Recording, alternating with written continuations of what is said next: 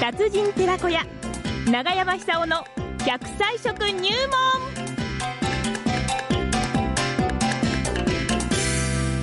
さあ、奈良浜出身食文化史研究家、長寿食研究家、長山久夫さんにお話を伺いましょう。今日はですね、長山さんがこのほど本をお出しになりました、昭和のシンプル食生活、一月1万円体に優しいというね、安いうまい簡単栄養満点、基本食材とレシピ121、気になる本です。この本を10名様にプレゼントしちゃおうということなんですね。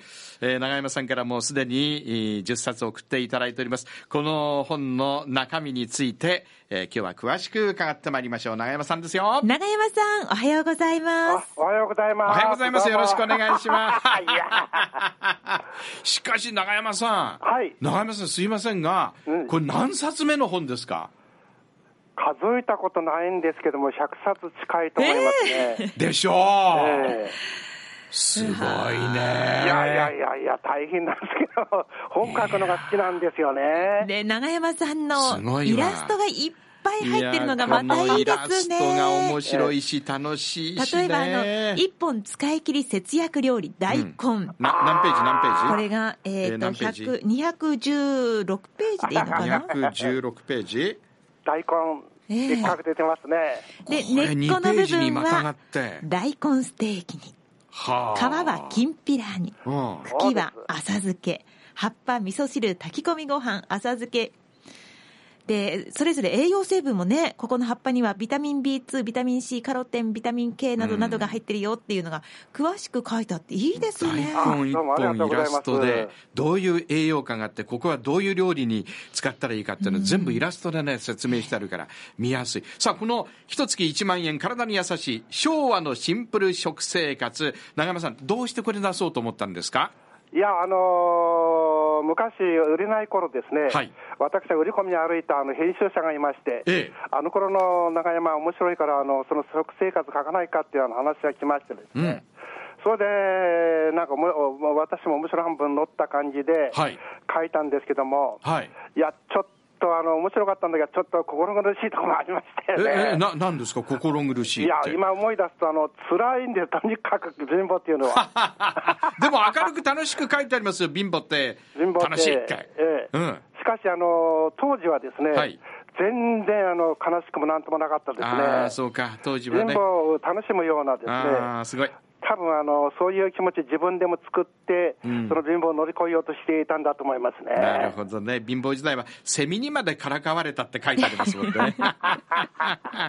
水ばっかり飲んでましたからね。ああ、そうなんだ。病気知らずの長山久夫が食べ続けている体とお財布に優しい食品一覧これいいですね、ねえ。長山流常食うん常食品でいいんですかね、食べていれば健康な食生活が送れます、ねえ。そうですよね。これどういう方に読んでほしいですか、この本。いや、あの皆さん、毎日食生活送ってると思うんですけども、ええ結局、あのあんまり金かけない食生活っていうのは、あのなんていうか、素材に近い状態で食べるもんですから、はい健康にいいんですよ。なるほど。貧乏食っていうのは長寿食ですね、あれは。貧乏食は長寿食ええね。今考えてみればですね、ええああいうこの貧乏時代の金をかけない食生活があったから、私は今あの85になっても仕事できるのかなって感じしますよね。 85でこの声量。ねえそうですこよねの声の響き、すごいなで長山さんの1週間というページがあるんですけどね、うんええ7月9日土曜日はい9時からレギュラーのラジオ電話出演ありがとうございますもう20年も続いている そう20年やってるんですよこの番組貧乏時代からのトーク番組うんうでんうんうん笑いながら進行する不思議な番組そう75からやってあごめんごめんごめん65からやって今85ですかねこの番組このコーナーも長く続いてねいや、おかげさまで助か本って当まにす。いや本当ねほとんどほとんどもう99%生放送にご対応いただいてねありがとうございますそうですよねね。えええあの頃やようやくですね、はいこれ貧乏っていうかあの、お金のない生活が抜け出しかかった時期ですようね。ーんあそうですとはいったかっ。てあの、平均的に言ったらば、はい。当時あの、非常に日本、景気良かったですから、バブル時代ですから、ええはいあのクリスマスにもあった景気、買えない時代だったんですよね。はあはあはあはあはあはあ。ねえ。まあ、クリスマスをちょっと外すと半額とかなりますんでね。いや、そんなことよりもですね、え僕はあのびっくりしてあの、恥ずかしいんですけども、ええクリスマスケーキってたくさん捨ててあるんですよ、え当時うん翌日。はつまり余っちゃったものは店屋さんで捨てちゃうんですよね。そうか。うんはい。それで家庭でもですね、はい食べれ食べきれないほど買ってきちゃったんでしょううねん、よく食べあのそっくり捨ててありましたね、そうか、えもったいないですね。もったいないですね。。さあ、この本の中でね、うん私ちょっと気になったのが、缶詰の5大特徴。はいはいはいはいはい、 1、開けてすぐ食べられる。2、新鮮な材料で調理されている。3、骨も身も、ね、圧力加熱で食べやすい。4、真空処理で汁に旨味が凝縮。5、常温で保存できるということでね、今日ね、実はあのーえ世界津波の日なんですよ。防災を考はえいるそう日でなんすで。よね、はいはいはい、これはね、缶詰ってのはある意味で、そういうね、あの、震災時の、おまあ、なんて言いますかね、防災のための食料としてもいいんじゃないかな。いや、ぴったりですぴよ、ったりですよね、うんこれね。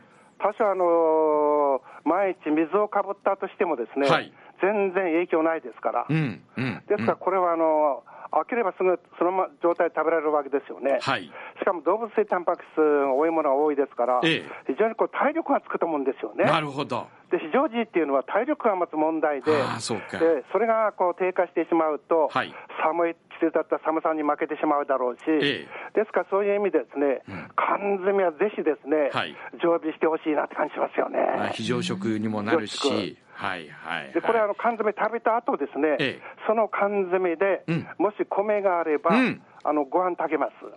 はあ。で汁があるわけですから、はいあの缶詰ご飯になるんですよね。缶詰ご飯えねえ。大きくないからあのいっぱい炊かなきゃだめですけども、うんうんうんしかし、いざとなったらあの十分対応できます。なるほど。昔はあの大きい缶詰があって、ですね、はいよくそれであのご飯炊いて食べたことありますけども、んうん小さいのでもできます。なるほどね。